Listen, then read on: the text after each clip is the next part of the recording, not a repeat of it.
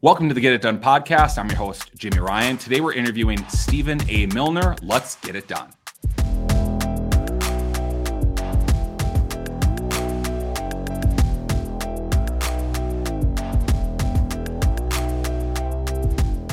The Get It Done podcast is sponsored by Team Get It Done. All right, so today we are interviewing Stephen A. Milner. He is the immediate past president of the New York Mortgage Bankers Association. He is the CEO of U.S. Mortgage Corporation. Is he and he's the only CEO, uh, mortgage CEO, to be licensed in all 50 states as an MLO and DC.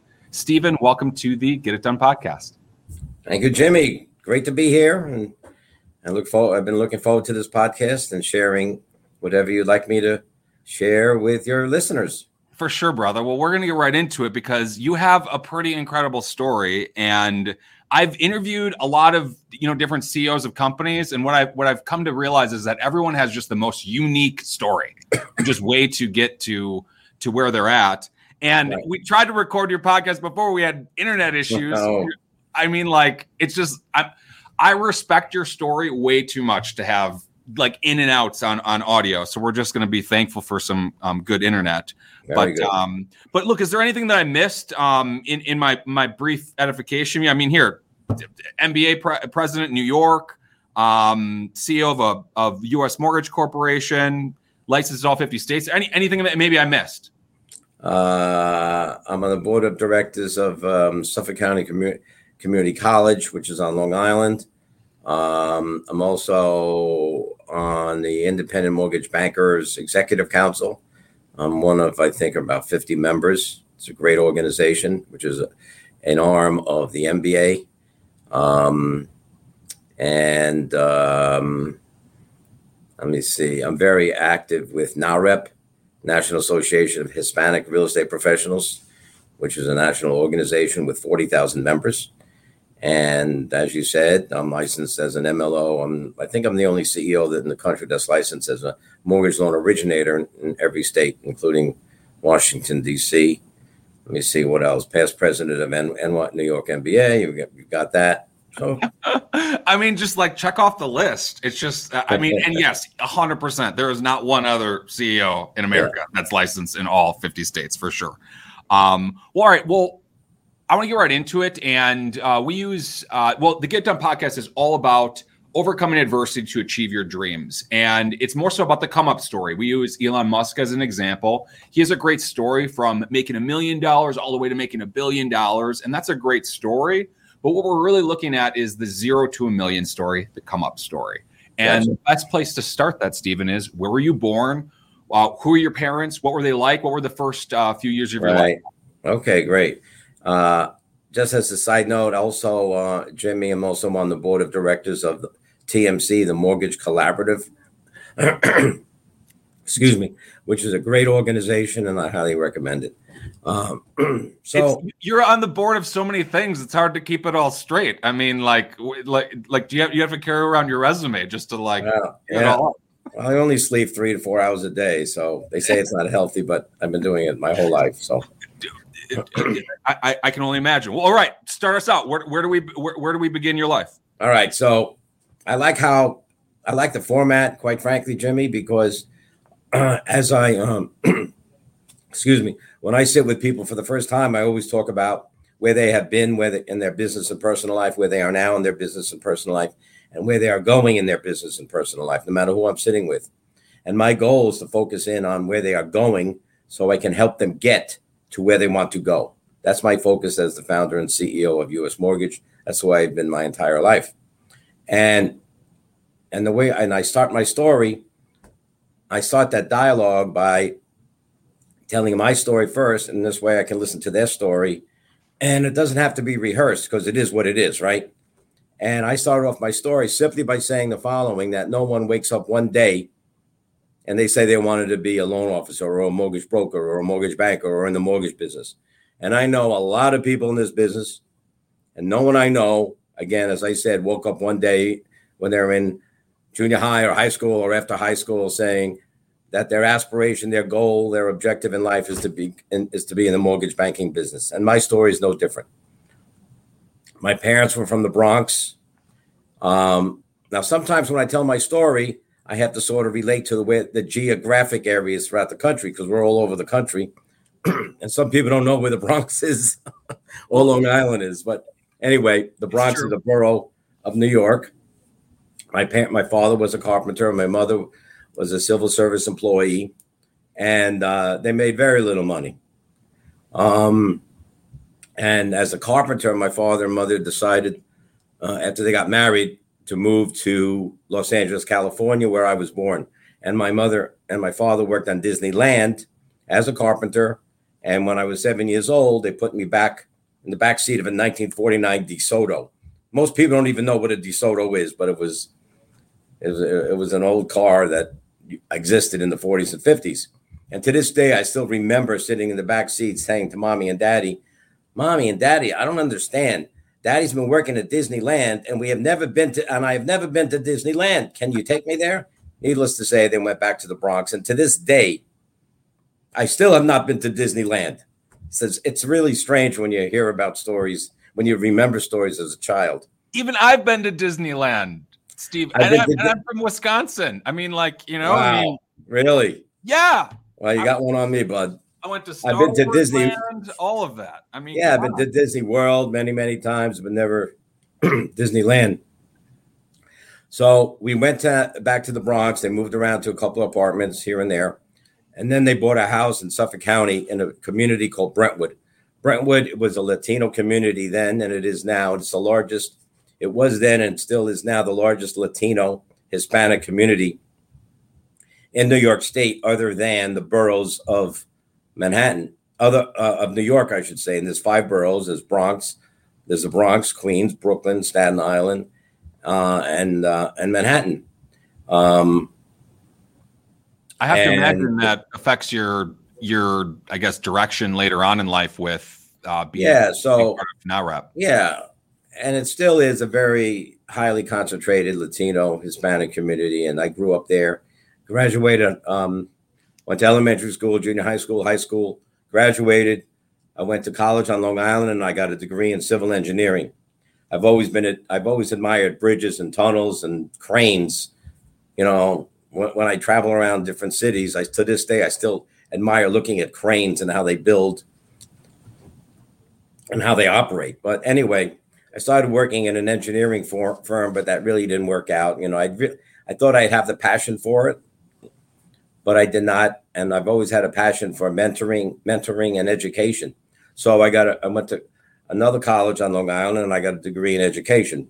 Um, and, so wait, uh, so wait, wait. So okay, so you got um, we're we're flying by high school, but it's okay. I'm going to go back to it. But you have two degrees. So you have a, a degree in civil engineering and in education. I have a degree in engineering I have a degree in primary education. I have a degree in secondary education, which is grade seven through 12. And I actually have a PhD in math, which I'll get to in a minute. Jeez. But, I mean, okay. Okay. That, that's incredible in and of its own, just that piece. But going, I want, I want to go back to, um, to, to early years. So like high, here we brushed by elementary school and high school, and that's cool. But generally, people have stories from when they're very young. A good friend of mine, Rene Rodriguez, I was actually I was just at his uh, event AmCon in Las Vegas, and he talks about most everything that we do in our lives is to either heal our past or to honor our past. And it's kind of crazy, but when I start to think about it, I kind of could tear up on some things that I, are, are very important to me. And I know how important education is to you. Is that something that I think that that I'm not 100 percent sure about. I guess I'm asking the question: Is that that's something where you got, I guess, a high value for early on in life, or is that something that you came up with later on? Well, I don't know. I just in, innate, instinctively, I've always enjoyed just trying to help people, um, no matter what they're doing.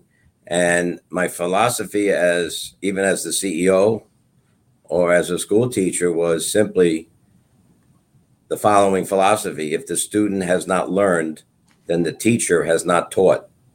I'll repeat that. If the student has not learned, then the teacher has not taught.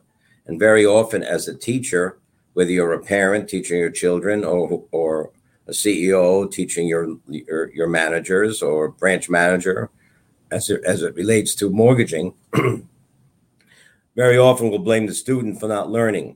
My feeling is has always been even when i was a school teacher that if my students didn't learn then i did not teach. And that still is my philosophy today that's a great quote. Caption that. That's um that that's definitely a, a great quote because I think that it's almost like it's a pride thing with teachers or with or with leaders or managers in mortgage companies for that for that matter. It's just like, look, it, you expect people to read your mind sometimes, but um, yeah. mine, uh, Brian Covey says this is like, look, you got to walk the floor, see what people are actually saying to their customers, help them, help them sell. Don't just correct. Don't just like bring down the iron fist after you figured out they did something wrong. Yeah, help them, you know, pre- prevent it, uh, type of a thing. Um, I want, I want to. We're going to move on from this, but I just I want to just touch on high school for a second. Is that I always ask people this: what were their what their first jobs were, and what their first car was. I'm genuinely always interested in that because it's just a weird. Okay, good. So my first job was cleaning toilets, and when I was 16 years old for a dollar about 80 no about 80 cents an hour. My first paycheck was $36 uh i love I, 80 cents not even a dollar? No. Oh my goodness I, yeah. And i was so proud of that job because i was making money. Again my parents didn't have any my parents were we had come came from very modest uh economic household you know and i didn't i got my first sweater when i was in ninth grade you know, so I came really from very little. My parents had very little money. I'll never forget. It was a cardigan button down button down sweater that they got at a department store store called EJ Korvettes, which was on a popular store on Long Island. Um, but uh, but if I can relate one one one, incident in my early life as um, Oh, you asked, I'm sorry. You asked me what was my uh, first job and what was what was the oh the car, the car. The first car was a I think in 1956. Uh, it was a used car, a Rambler. I don't know if you ever heard of Ramblers, but it was a what, pretty. What is it? Uh, is that? It, it looks like I don't know. It looks like, like that's a Jeep. I feel like a Jeep makes like a little. It looks like a Jeep, but it was like half the size. But it was exciting to have my own car. okay, I love it. So I, I want to actually, uh, you were going down a path with this. I actually kind of like the path. So your first sweater was, you know, a cardigan in, in ninth grade from AJ yeah. Korvettes, and that was a big deal for you. I mean, yeah, I mean, I we mean, didn't have any money, you know, and ninth grade, you know, first year of high school, you know, you got to look cool and fashionable. And my parents got me a sweater. I think it was like ten nine dollars, but I, they couldn't afford it at the time, you know, and I, so I was excited when this, again, it's interesting as a child, as, as an adult, how you remember things as a child. Right. One thing that may not be related to the interview, though, to some degree, is the fact that one day I was playing a pickup game of basketball. I was 16 years old, right in front, in front of my house. And um, at halftime, they all, all my friends sat down on the curb and they all take out a cigarette and they start smoking. And they said, Hey, Milner, try this cigarette. And I said, I don't smoke. And they said, Well, you should try it. Everybody smokes. So I took a puff on that cigarette when I was 16 years old. They're all sitting on the curb, if you can get a, a visual image of this. And I almost choked. and then I said to them, Guys, I want to know from which orifice does the smoke leave your body? Does it come out of your ears, your nose, your mouth, your backside? But I didn't say that. right. I said, does it come out of your wee wee, whatever it came out of? Yeah, yeah. And I said, and they all looked at me like I was crazy. And I said, you can't tell me that that smoke, all the smoke doesn't leave your body, that some of it stays in your body. They all thought I was nuts. They started throwing stones at me. That was the last puff I ever took on a cigarette. 56 years ago it was, yeah. Wow. And I That's- and I try to really impress good health to my employees, you know, because it's important. You know, and smoking, you know, is not good for you. So I always tell that story when I see people smoking. But I know it's not related to the interview, but it is something I remember as a child when I was 16 years old. You know what? Um, if you remember it, there's generally a story there, especially all these years later. And I, that's a great story because it, here you're you're literally teaching them a lesson. I mean, mm. and then you become an educator, and you're and and and I know I know briefly a little bit about um, about some MLM stuff that you got into with uh, with more into health stuff. That and that's important to you. And I mean, I think a lot of people would have just smoked it and tried to have been cool and fit in. But here yeah. you are saying, "Nah, screw you guys," and they're throwing rocks at you. I mean, yeah. like that's like the truest story of any CEO out there. Like, here, I'm just not going to fit in, but you guys are you're you're wrong. yeah, you know, and um, and, and, and of course they were. So okay, so you were you were cleaning toilets for eighty cents an hour. Yes, sir. I just I, I love that. Was that a job that you had all throughout high school, or was that something that you um you, you no down? interesting you bring that up no i i started working at some local stores in brentwood like a um when I got my license, I was able to uh, work in some drugstores and deliver groceries. I mean, not groceries, um, you know, uh, pharmaceuticals. At that time, we were able to do that, and whatever people want. Whenever some customers wanted some deliveries, I would I would do that. Um, and that was you know, and that's probably what I did, you know, and uh, let me see what else. And that was that was probably, you know, I was just trying to make a living as best I can, you know, and trying to help my parents out. But, uh, and then I started, And then I graduated high school and I started going to college. I took out student loans that I paid, it probably paid off. Took me about 10 years to pay them off or whatever the case may be. Well, with all the degrees, so all right, let's go to college. So all right, we get we we we start out with a degree in civil engineering, fascinated with you know building cranes, that type of stuff, bridges. Yes, um, what did you did you get a job in that field while you were in school? I guess what made you go that route? I, gra- I, graduated and I got a job as an apprentice engineer in a local in a local engineering firm. Um, but I just realized that I may have liked admiring cranes and roads and bridges, but I just didn't have the passion for it. Right. So, but for I've always enjoyed education, and I enjoyed t- I enjoyed my experience in, in in in school.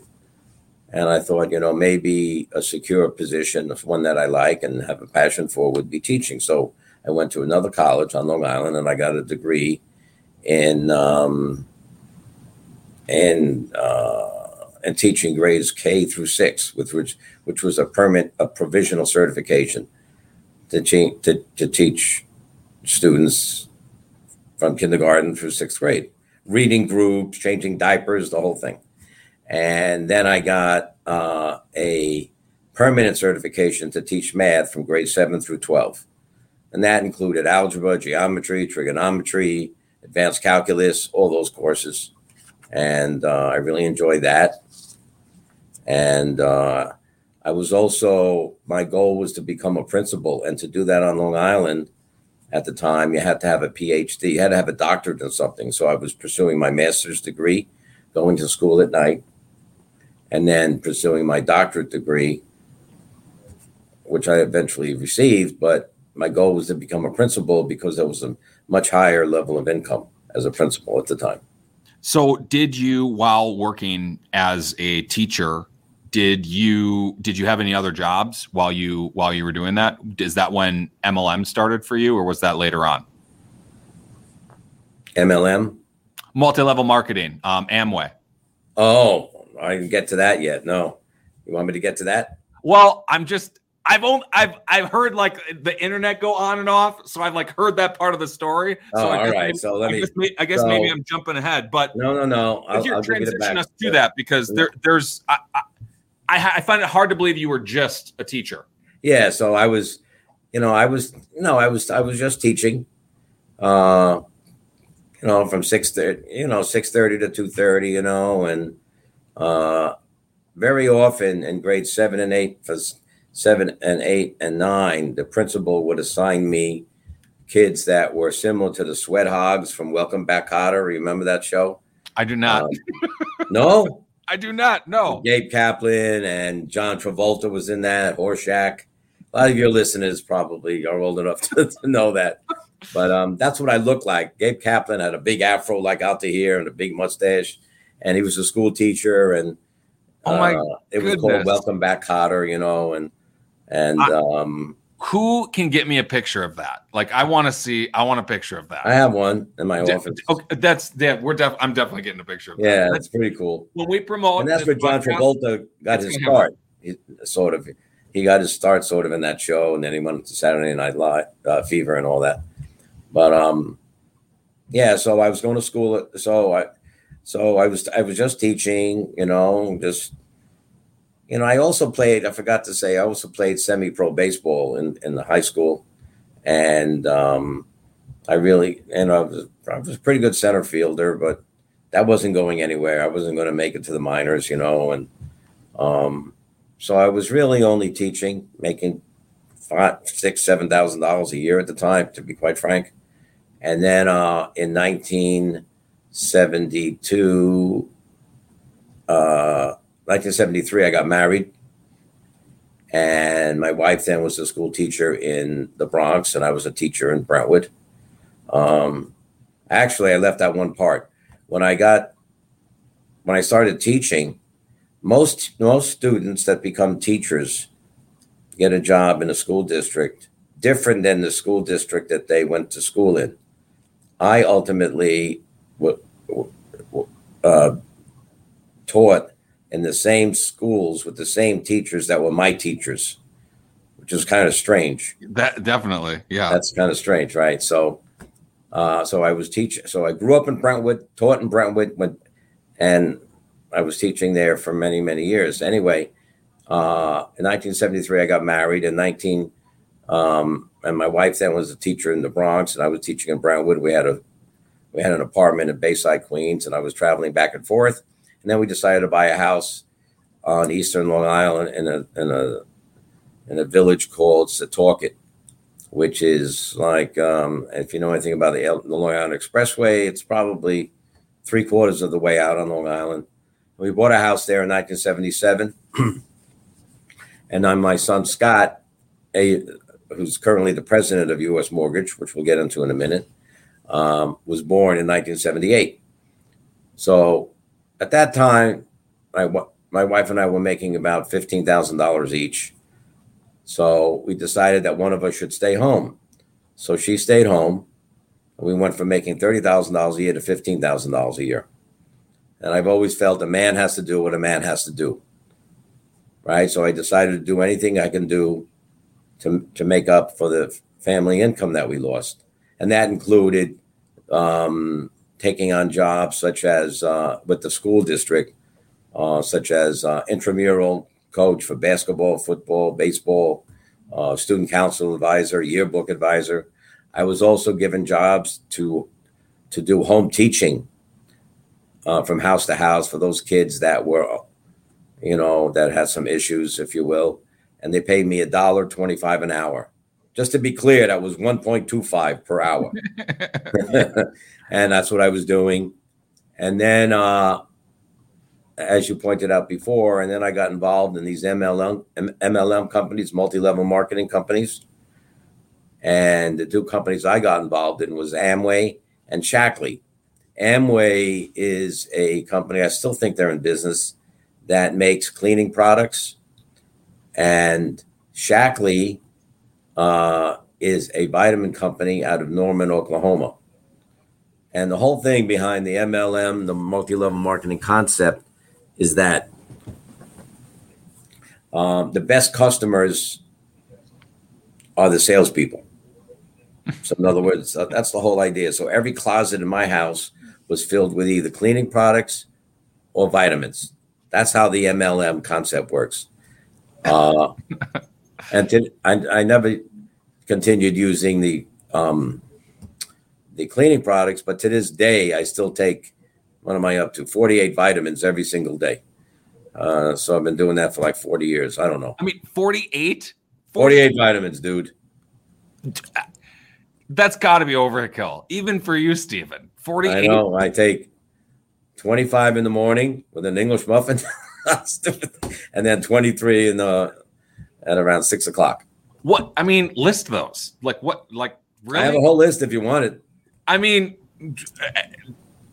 I I mean, like my goodness, I how could you even list it all out? That's just like I do. It's I got 48 vitamins. Well, health is important to to what one puff of a cigarette he's out of here, and I'm having 48. I know. I just I never stop taking them, you know, and I'm hoping it contributes to my to good health and longevity, you know. But who knows? But you well, try to do the best you can. Well, absolutely. Um, so, so all right. So you're you're your own best customer at Amway. Yeah, yeah. So, but I wasn't making any money. The, you, your best customer is yourself in the MLM MLM concept, and you don't make you're not making any money. Right. So I wasn't making any money. So then in 1980, my life changed. I went to refinance my house. I sat down with the loan officer, and she starts completing the 1003 at the time. And a 1003 at the time was one page. It was the back. It was just the front and a back. It wasn't seven pages. She's asking me questions about my income. I'm a school teacher, my assets. She's running my credit, you know, she ran my credit report. Keep in mind, in 1980, end of the uh, the end of the 70s, early 80s, uh, the economy in the United States was highly inflationary. Interest rates on a 30-year fixed mortgage was 21%. Adjustables were paying were 19%, and CDs certificates of deposits were paying one, maybe one, maybe 15%, as opposed to today. What's the CD paying today? Maybe like, a half or 1%. Yeah, like point. But that's, but it was highly inflationary. In fact, New York City was going bankrupt under wow. Mayor Lin, uh, John Lindsay and Abe Koch.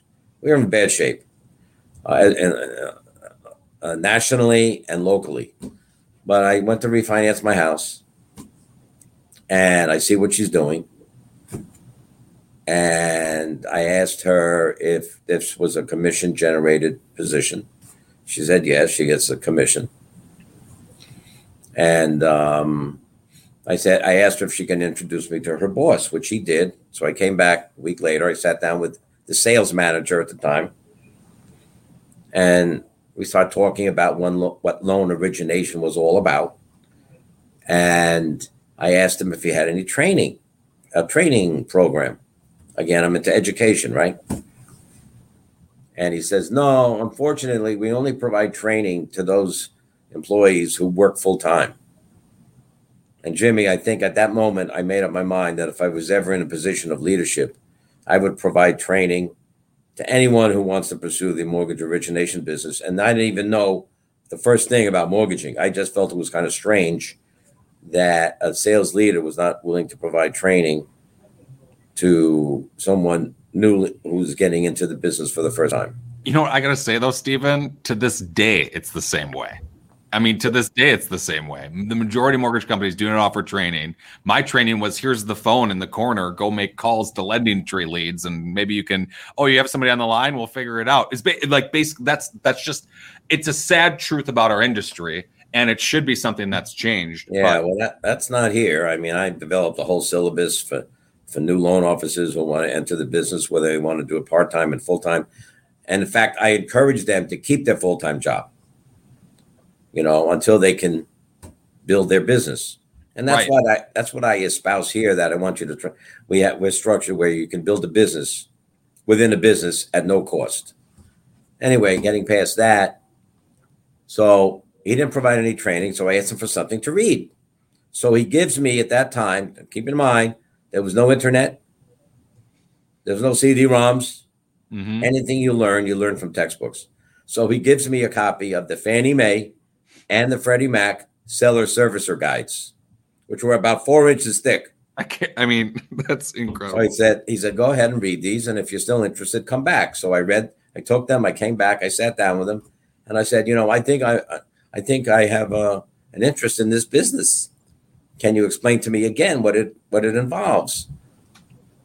And he says, Well, you try to develop relationships with anyone within your circle of influence who you think could give you a, re- a referral either to purchase a home, a purchase money mortgage, or a refinance mortgage. And he went through some typical examples realtors, attorneys, financial planners, accountants, and so on. I said, okay. And when they refer a client to you, you'll sit down and you'll begin the pre qualification process, which includes filling in the 1003 and taking some documentation. He said, You bring it back to me, I give it to my processor and my underwriter. And if the loan closes, you'll make 12 and a half basis points. and the average loan size then was about 100,000. Purchase price in New York on Long Island was about 150 to 175. So he says to me, You're going to make 12 and a half basis points on every loan. So now I have a question for you. So he says to me, Stephen, you're going to make 12 and a half basis points. What do you think I asked him? I guess like I, I, don't know how many loans can I do? Like I mean like how do I get to how do I make a ton of money with it or is 12 and a half a lot? I don't know. What would you even ask? I'm I'm doing the math. That's that's not that great. What'd you ask? He said you're going to make 12 and a half basis points. So I said that sounds good except for one thing. What is a basis point? Oh yeah. Sorry. Dude, I had no idea.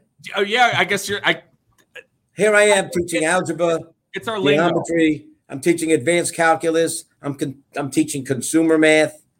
And I never heard the term basis point. so he said you're going to make 12 and a half basis points. So he went through the quick math. And as you know, 12 and a half basis points is one eighth of 1%. 0.125 on a $100,000 loan, it would be $125. So I said to myself, self, if I can close one loan and one $100,000 loan in a month, I'm going to make $125. If I can close two loans, I'm going to make 250. Four loans, 500. If I can close eight loans in one month, I'm going to make $1,000. If I can do that every month, I'm going to make about twelve to fifteen thousand dollars for the year. I'm only making about fifteen or sixteen as a school teacher.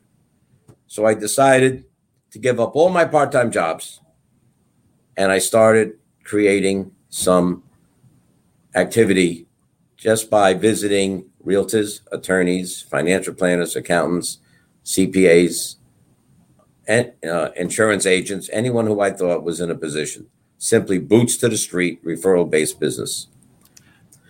And my schedule would be I would be in homeroom, so to speak, from 6:30 to 2:30. Then I would leave school and I would go to those referral partners I just mentioned, possible referral sources within my the geographic area of, of where I was teaching, and I would just knock on doors and start creating some referral activity. What would you say? What would you say? So like, okay, hey, here I am. I'm Stephen A. Milliner. I'm just got started. yeah, I just basically said, you know, I'm I'm a new I'm a new originator, you know, and I'm here to to to ensure that I'm going to pre-qualify the borrower as best I can to ensure that the loan closes on time. Simple That's basically it was a simple pitch, which I've since changed dramatically, but yeah. Uh, and I started to create some referral activity. However, because the loan because they did not receive any training, Jimmy, my first 24 loans that I submitted never closed. Oh my god! I made, I made zero dollars, not one dollar, and I thought my wife then was going to stick a fork in each eye. I had given up all my part-time jobs, and I wasn't making any money at this mortgage thing. How long did it take you to submit 24? About six months. Yeah, I mean that's that's that's fairly. I mean, I think that that's fairly good numbers actually. Yeah. I mean, the closing ratio sucks, but the yeah, like you know, like up until 1981, because I saw it in like end of 80. Yeah, probably six or seven months. That's a good question. But you know, I, was getting frustrated, but I've always believed in persistence overcomes resistance. And I went to another mortgage company in Queens, which was 50 miles from where I lived and um, I started to write some business. Get and I received some more mentoring and education, and I started to to make some money. And I started to close some loans, three loans a month, six loans a month, eight loans a month. Now I must back up a little bit. As I said, in 1980, the, the a 30-year fixed mortgage was 21 percent. What people, many people in the business do not realize is that single digits on the 30-year mortgage did not hit the marketplace until 1992. So for the entire decade, 1980 and uh, 1991 and 1992, mortgages were at double digits. 12, 13, 14, 15, 16. I'll never forget in 1992, later on, when we got to 9.99%, it was like a party in the streets because we had single digits. Anyway, I started to close some loans and all purchase money, very little refi. And again, the average loan size started to increase on Long Island. By 1986, I was closing 30 loans a month myself wow. with no loan officer assistant, just myself working around the clock and teaching and going to school at night. And by 1986, I was closing 30 loans a month and I had just gotten my doctorate in P- a PhD in mathematics. So stay here for just a second. Um, what was it like to close a loan back in 1986? So for me, for instance, I started in 2007. And by the way, Stephen, I'm freaking senior in this industry, being doing this for 15 years. 14 years, dude. Yeah. But but you're talking about the 86, and I guess here, what was it like to close a loan? 10 here to do 10 a month, I think is a great amount to do. Yeah. a lot of people get, get to that point. But to yeah. do more than that and with no loan officer assistant, I mean, is this just as simple as you collect all their docs, you review it yourself? Are you are you self underwriting it? What is the actual process? That's basically did. Yeah. I, and, I and, mean, and you have signature authority, and in a sense, you approve the loan. No, I just originated the loans. Did a good job and I became I became a student of the business. And that's what I teach today is that if you're going to build a business within a business, then you have to become a student of the business. And I still profess that. And there's ways to do that. And we have many ways in which we help our employees to learn the business. It's not just a matter of filling in the, the URLA. There's a lot more to it. But so I would take the 1003 at the time. I would complete it. I would get all the necessary documentation. And I guess in my own way, I I made I wanted to make sure that loan was was going to be underwritten properly. To this day, my philosophy is that a loan should be underwritten, should be originated in such a way that it that it becomes a novella. It tells a story. It must be able to tell a story to a person who was, i.e., an underwriter who was not sitting at the kitchen table. And that's my philosophy. That's how a loan should be originated, where it tells a story so that someone, a stranger, can interpret that story. So anyway, I was That's I great. decided I was at 1986. I was offered an opportunity finally to become a principal because I met the PhD requirements. But I was also offered an opportunity to open up a mortgage brokerage company with two other gentlemen. I decided to pursue the mortgage brokerage opportunity. I gave up teaching. I lost my New York State reti- teacher's retirement because I was not vested. I lost my benefits, I lost everything, but I felt I really wanted to become an entrepreneur. And um, not to be political, but God bless America, where we're living in a country, unlike some other unfortunate people, whether you're talking about Ukraine or people in Europe or whatever the case may be in South America, anywhere in the, in the world, where you don't really have an opportunity like we have in the, United States to become an entrepreneur, to build your own business. And I embraced that and I opened up a mortgage brokerage with two other gentlemen in Bayside, Queens. Um, my two partners worked the boroughs. I worked Long Island. And at that time, when you acted as a mortgage broker, you didn't really even process the loan. You took the 1003, you collected the documents, and then you sent it off to the generally to a depository, not so much another an IMB investor. You sent wow. it off to a depository like Greenpoint or Williamsburg or Citibank or um, or or Chase, whoever it was underwriting loans for mortgage brokers. Wow! And you didn't process anything. They under they uh, they ordered the appraisal. They sent out the disclosures. They ordered the appraisal. They did everything. Um, and at that time, around easy. That sounds so easy. I mean, like, shoot, you just get a yeah, name. You didn't do anything. Fill it all out and throw it. You. Yeah, you didn't. You, know, it, you, you just threw everything into a fax machine. Yeah. You know, at the time. And we were close before that was in 86. By 1987, we were probably closing 125 to 150 loans a month, the three of us, with um as a company, actually, because we hired a few more salespeople, but we were making more money. I was making more money than I ever thought possible, quite frankly. Um, And then, uh, so we had one office in Bayside, Queens, and then we opened up a satellite office for me on Long Island because I was living all the way out in Eastern Long Island, and all my business was in Nassau and Suffolk County. And then we opened up a small satellite office. But I, Jimmy, wanted to become a, a banker. They wanted to stay a broker. So we ha- we started to have serious discussions about a difference in philosophy and which way the company should go. 1992, 1993. Finally, in 1993, I said, "Look, you guys can stay as a mortgage broker. I want to become a banker." So we split up in at the end of 1993, December, and on February 17th, 1994, I founded and opened up U.S. Mortgage as it is today um, as a mortgage broker. Um, and we so we just celebrated our 28th year, which I'm very proud of. I mean, that's and that's I've incredible. Had, Congratulations. I've had no partners. I'm 100% owner of the company, and we started as a mortgage broker. Opened up a small office uh, on Long Island, and we were doing just purchase money and that's and Suffolk County. I started to grow a sales team, and my goal was to become a banker. So, and yet, as, you know, you had to have a certain net worth, and I was, you know, I was saving my, accumulating my assets so I can meet the net worth requirements. And it took me about two years to get approved. And I think I was one of the first mortgage brokers on in New York State that was approved as a mortgage banker. It's What- very Why difficult. was it good back in the day? Because I mean, it seems so easy to broker it based on what you're saying. I Yeah. mean, what would be the benefit other than the fact that you can just say that you're a banker? Well, the benefit has always been to me is that I'm originating the loan, I'm processing, I'm, I'm underwriting, I'm closing, I'm funding it, I'm using my funds, I'm taking the risk.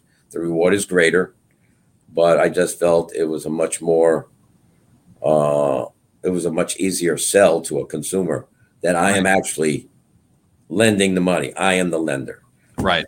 Not to take anything away from mortgage brokers, but I, uh, It's a different business. it's a different business Yeah. you know and and that's what i wanted to do and i felt that that was the that's what i wanted to do i wanted to ultimately be a fannie mae freddie mac ginnie seller servicer at some point you know i was thinking ahead anyway i became and to this day there's many imbs that are licensed in every state except new york new york is very challenging to get That's licensed word- yeah, for sure. yeah. So we, I, so I got licensed, and we started to really start to create some business. We started to write some business, and then at the end of the, and this is the following is going to be related to a a point you were making at the beginning of your at the beginning of the session. Um, at the end of the 1990s, early 2000s, is when the subprime product mortgage products hit the marketplace. That's because federal government wanted to raise the rate of home ownership from 63 to 73 percent. So the Treasury Department endorsed the creation of these subprime liar loan products, as they were called, which became very popular from the late 90s through the early 2000s. And as we know, those products eventually resulted in the Great Recession, uh, which ultimate was ultimately was caused by the housing bubble and so on, as they as they call it. Now, my philosophy has always been that a borrower must demonstrate the ability to repay the loan and the willingness to repay the loan. Unfortunately, those products did not require that the borrower demonstrate the ability or the willingness to repay the loan. Right? We all know that. It's crazy. I know. And I've always felt, and our and our mission here, which I think is right behind me over here, is that our mission statement here has always been that, every, that I've always felt that everyone is entitled to a roof over their head. However, and I was the first to say it in the late 90s, early 2000s, I believe everyone is entitled to a roof over their head, but not everyone is entitled to a mortgage. And I think if the if the Treasury Department had that philosophy in mind, they would not have supported the creation and the securitization, if you will, of the subprime mortgage products. And we would not have had the recession. If a borrower cannot demonstrate the ability or the willingness to repay, then maybe they should be re- it should be recommended to them that they rent for a while, save your money, establish establish a um, a secure uh, um, salary position or self-employed position. But that did not occur. So I made a I came to the crossroads in my career, which I think you were alluding to at the beginning, is that I made a major decision not to do any of those loans as a banker. Now at that time, the average loan size, let's say, it was about 300,000 by 2000, the year 2000. So as a banker, you made anywhere from six to eight percent on those loans. So simple math, three hundred thousand dollar loan, you made eighteen to twenty four thousand dollars. And at that time, prior to the LO comp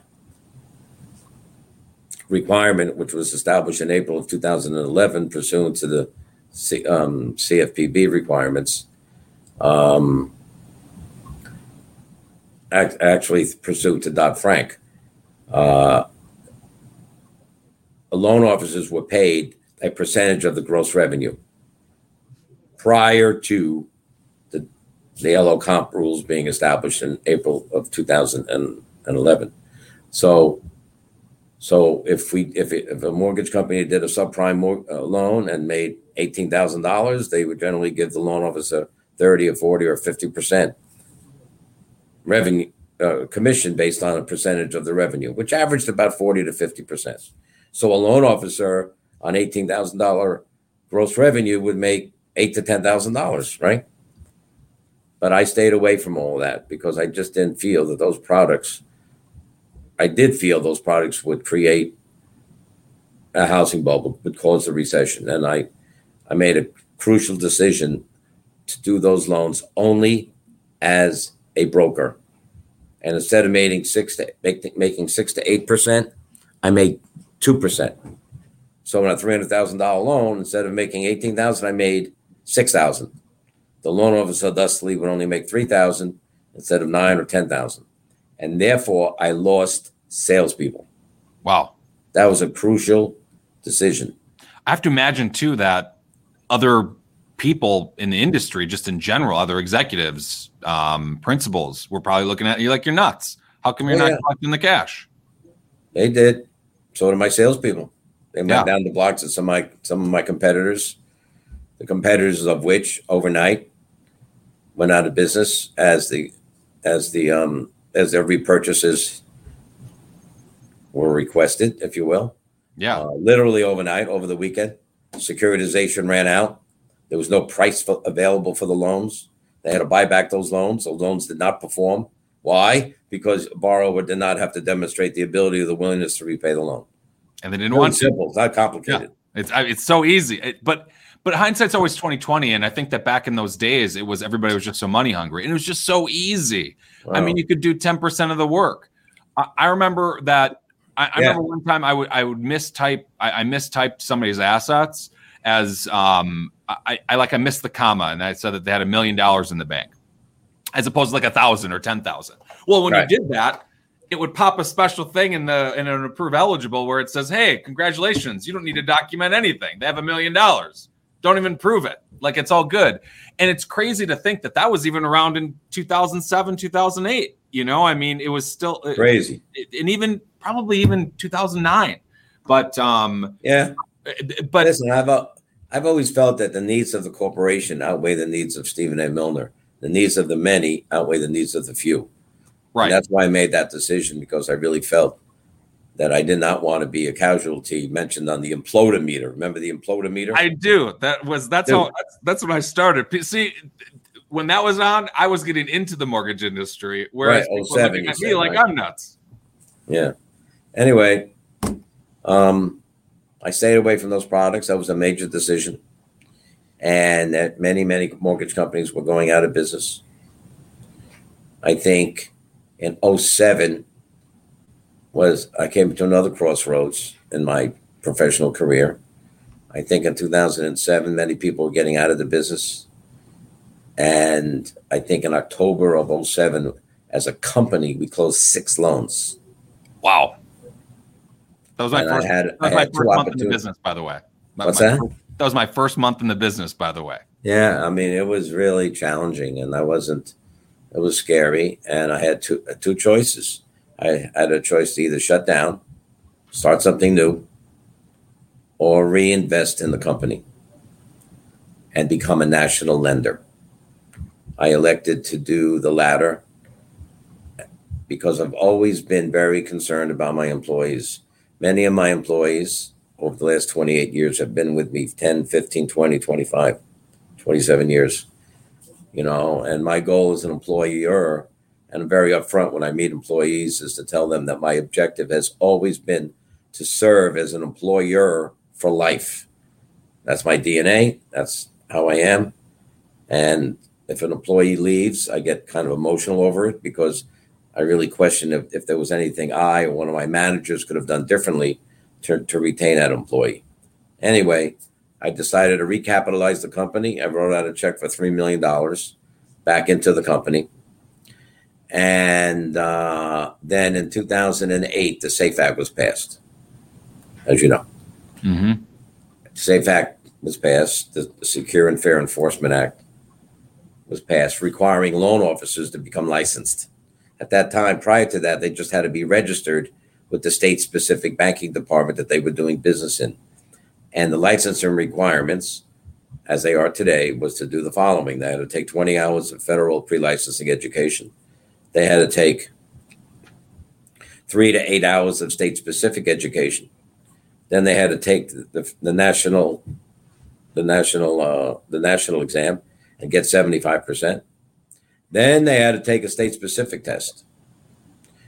In 2013, the CFP, CFPB dropped the requirement for the state test. So now you just have to take the 20 hours. You have the UST. Take, they have to take the state education, then you have to take the uh, national test. The so UST, I decided if I'm if my goal was to become a national lender, if I wanted U.S. Mortgage to become a national mortgage banking entity, you had to have a licensed designee who's licensed in the states that you want the corporation to become licensed in. I basically then made a decision to volunteer myself to become that licensed designee, which required that I take the 20 hours, that I take the state specific education, that I take the national test, and that I take the state specific test. Now, back then, when you took the state specific test, you had to go to a testing center in the state. So I had to fly to different states to a testing center and take the state test. No, you don't longer you no longer have to take the state test. Anyway, and I started doing that in 2008. By 2010, I became licensed as an MLO in every state, including Washington D.C. And to this day, I still maintain 51 licenses, including DC. I do my own continuing ed starting in June because it's about, you have to do it in like 33 states. And it's about eight hours in every state, give or take. And by 2010, my son Scott came on board, which I'll share that story with you in a moment.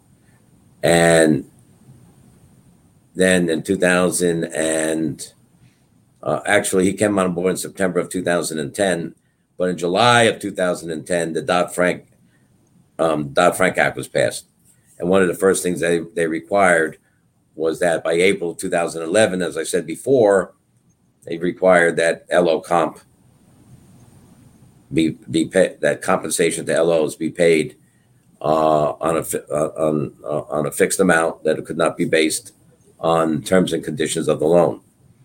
And also I throw in in January of 2011, that same year, is when the Consumer Financial Protection Bureau was established to enforce the Dodd Frank Act. So that's what. So as far as my son, if I can digress for a moment on that, he was born in 1978, and then 1996, he was graduate. He graduated high school, and he had worked in the summers with me, you know, doing coffee packages and stuff. So he graduated high school and he said to me, Dad, you know, there's really no sense for me to go to college. Why don't I just learn the business? You can teach me the business. Can save all that money and I can join the company. So I said to him, just like this, Jimmy. I said, dude, two things are going to happen. Number one, you're going to go to college and I'm going to pay for it. Number two, you're not going to come to join my company until you can bring something to my company. I said to him, just because we share the same last name does not mean that you're going to come into my company and possibly ruin what I work 18 hours a day for. He was kind of upset. And I explained to him that there's horror stories that you hear all the time about children who enter their parents' company and they ruin the business. And there's been a number of them on Long Island when that occurred. And he embraced what I said. He went to Boston University in the School of Management in 1996. He graduated in 2000 and he became a very successful investment banker on Wall Street, creating equity derivative products. He would create the product, create the market for it, create the price, and he would sell them to registered investment advisors all over the country, RIAs. Wow. But during the recession, as the mortgage business was just in upheaval, and I was expanding the company, attempting, you know, pursuing becoming a national lender, I would visit with him. We would go out to dinner anyway, but the main focus of our conversations was the business itself. And quite frankly, sometimes in our personal and our business relationships, it's better to talk to people who are not involved.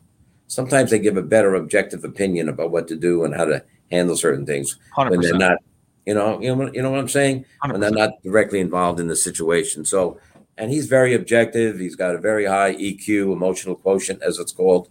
And in 2010, he made a decision to leave a very successful career, and he joined the company in 2010, September of 2010, and he became um, my executive vice, president and ultimately became the president of the company. We have a wonderful relationship.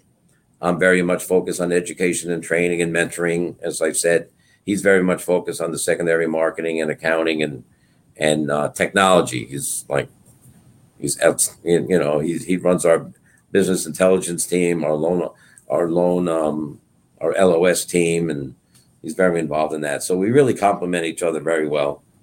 He's a great guy. And um, so, anyway, he came on board and we started to just expand our retail uh, footprint throughout the country. Um, we got our Fannie Mae and Freddie Mac approval as a seller servicer. We do a lot of reverse loans, renovation loans. We do non QM loans. We do the whole thing.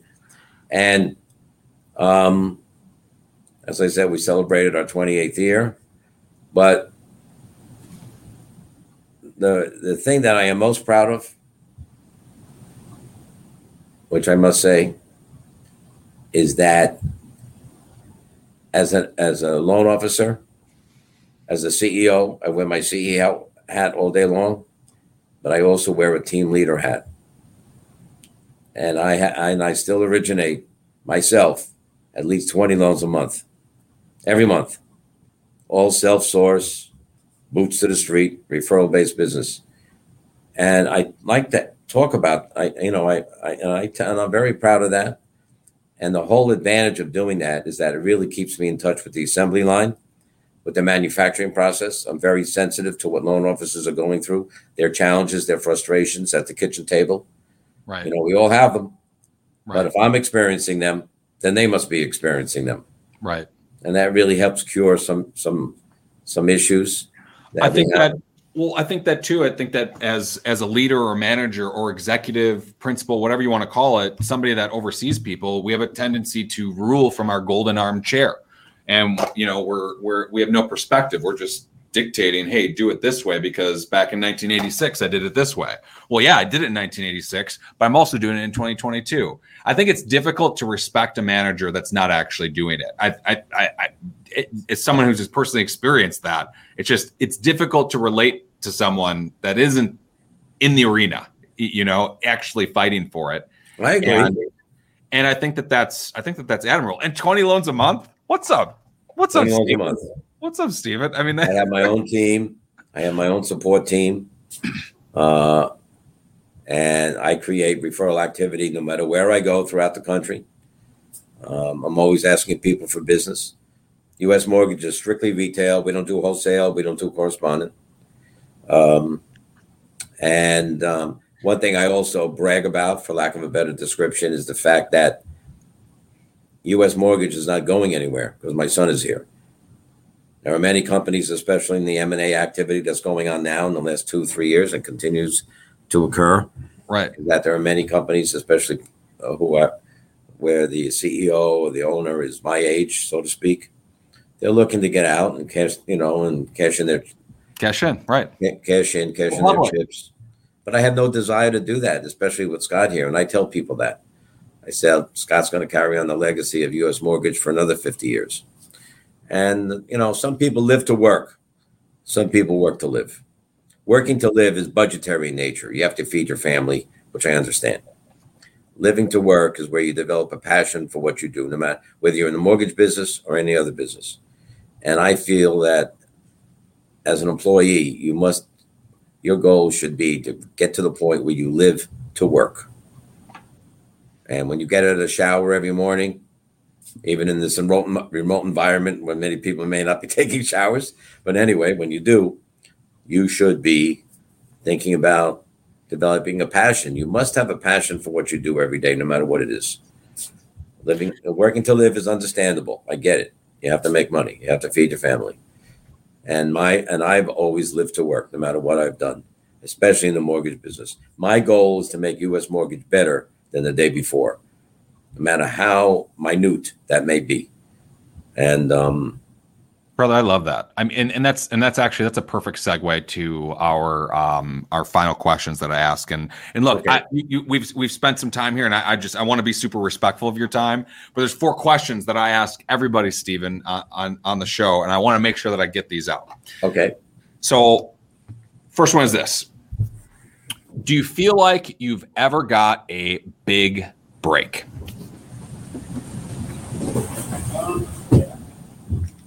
A big break.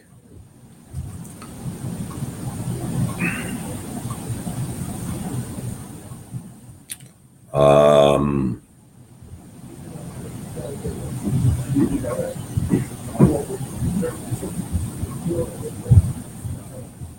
trying to think a big break, you know, that um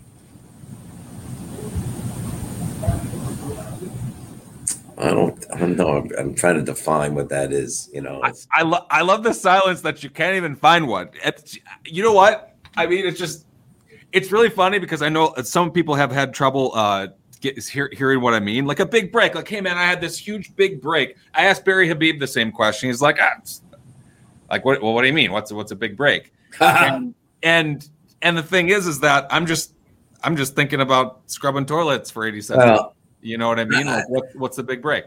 I think my big break is when Scott decided to come on board. I think if he had not come on board during the transition period of the industry, dude, many companies went out of business, man. You have to, and you have to trust the people that, and we have an outstanding senior management team that have been with me 15 years on the average. But I was very fortunate, to be quite frank, that my son Scott decided to come on board. He didn't have to. He was doing outstanding as an investment banker. All right. But and I think that was I would consider that a break. Absolutely. No, it's good. Well, we found one. well, we did. No, that's great. Okay, cool. All right. So the next question is if you were to do it all over again, Stephen, what would you change?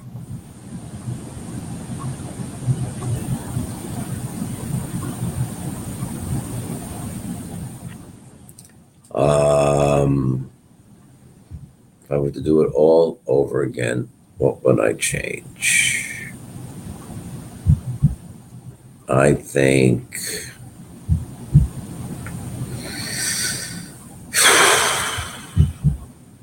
Wow, I got to think about that. What would I change? Um,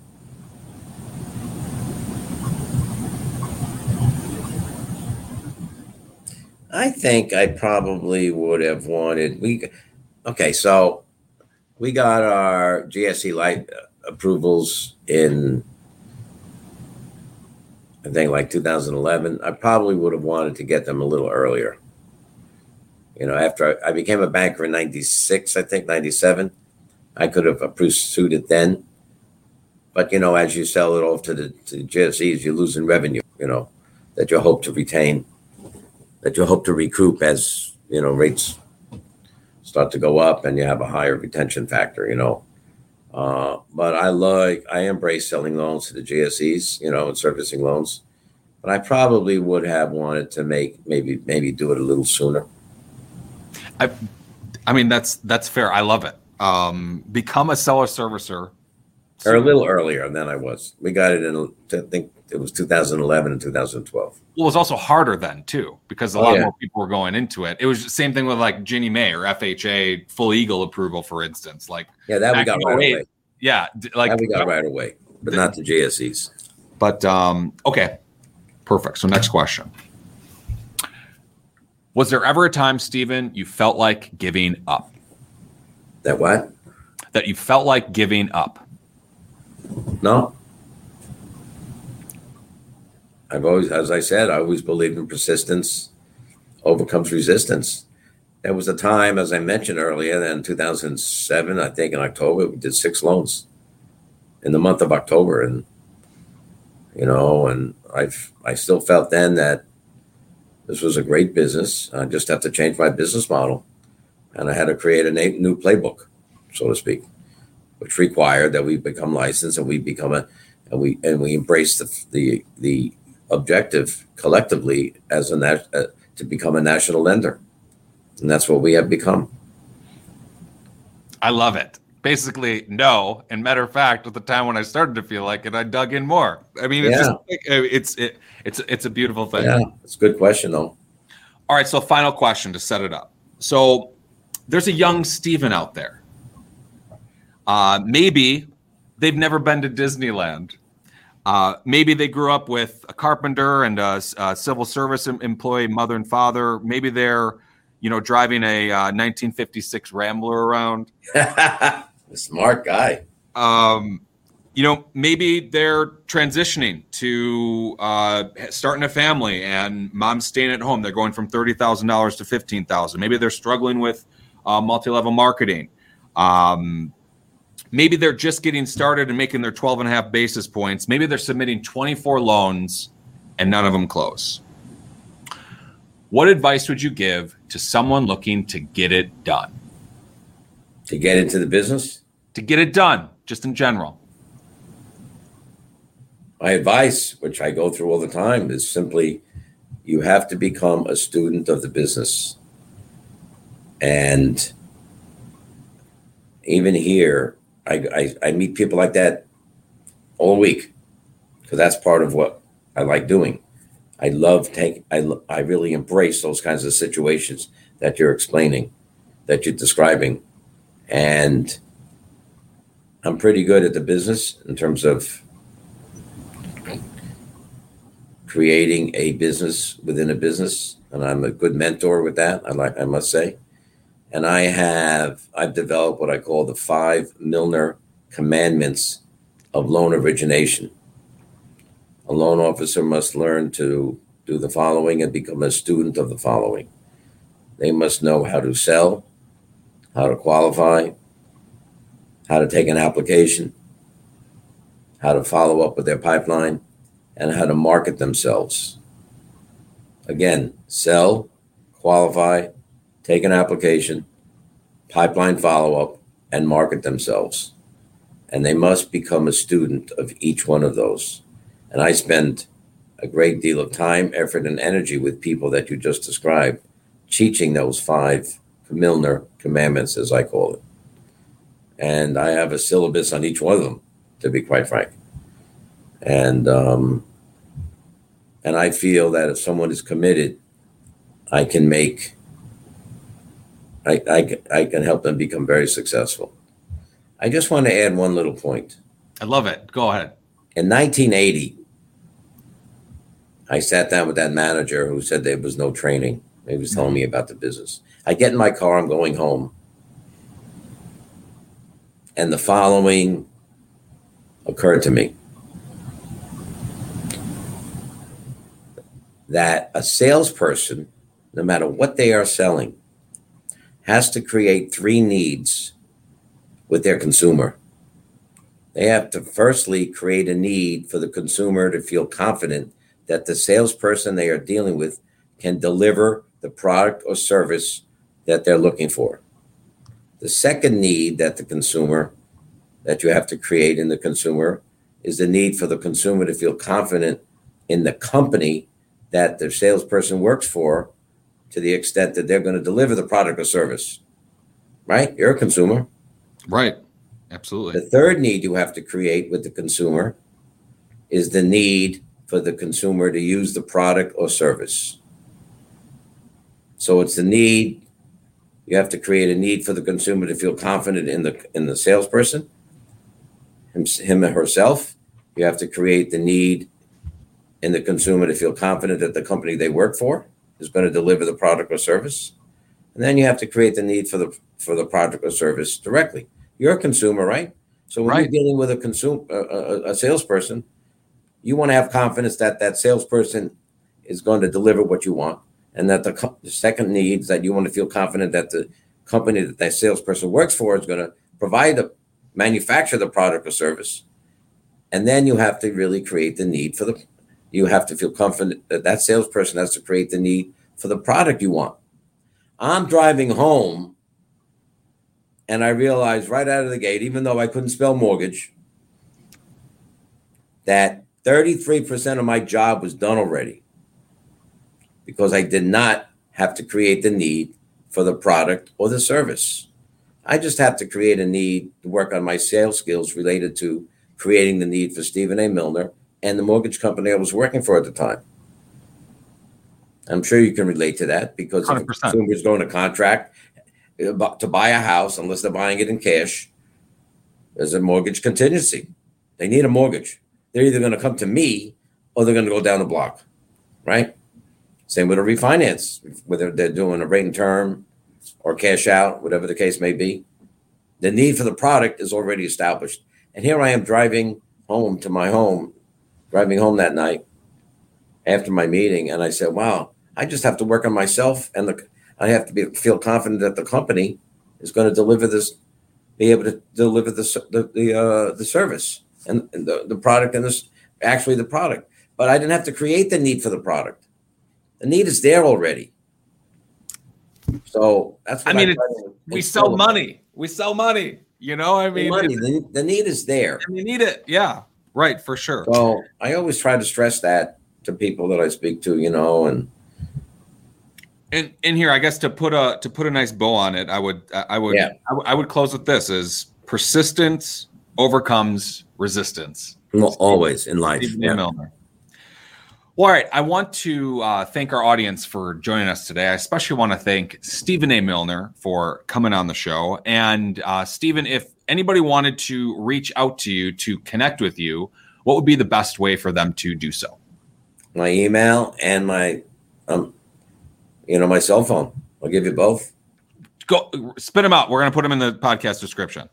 All right. All lowercase on my email, Stephen with a V dot A dot Milner. That's as Mary, I L N E R, M I L N E R, at US Mortgage, all one word, lowercase dot com. No dots in US. Stephen dot A dot Milner at usmortgage.com. My cell number is 516 330 5758. 516 330 5758. I also have, uh, you can call me on my office line, which is 631 750 0500. 631 750 0500. Love it, brother.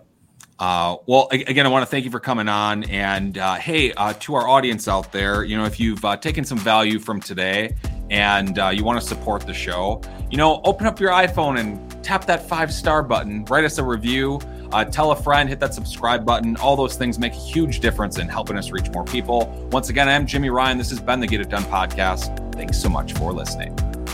Thank you very much, Jimmy.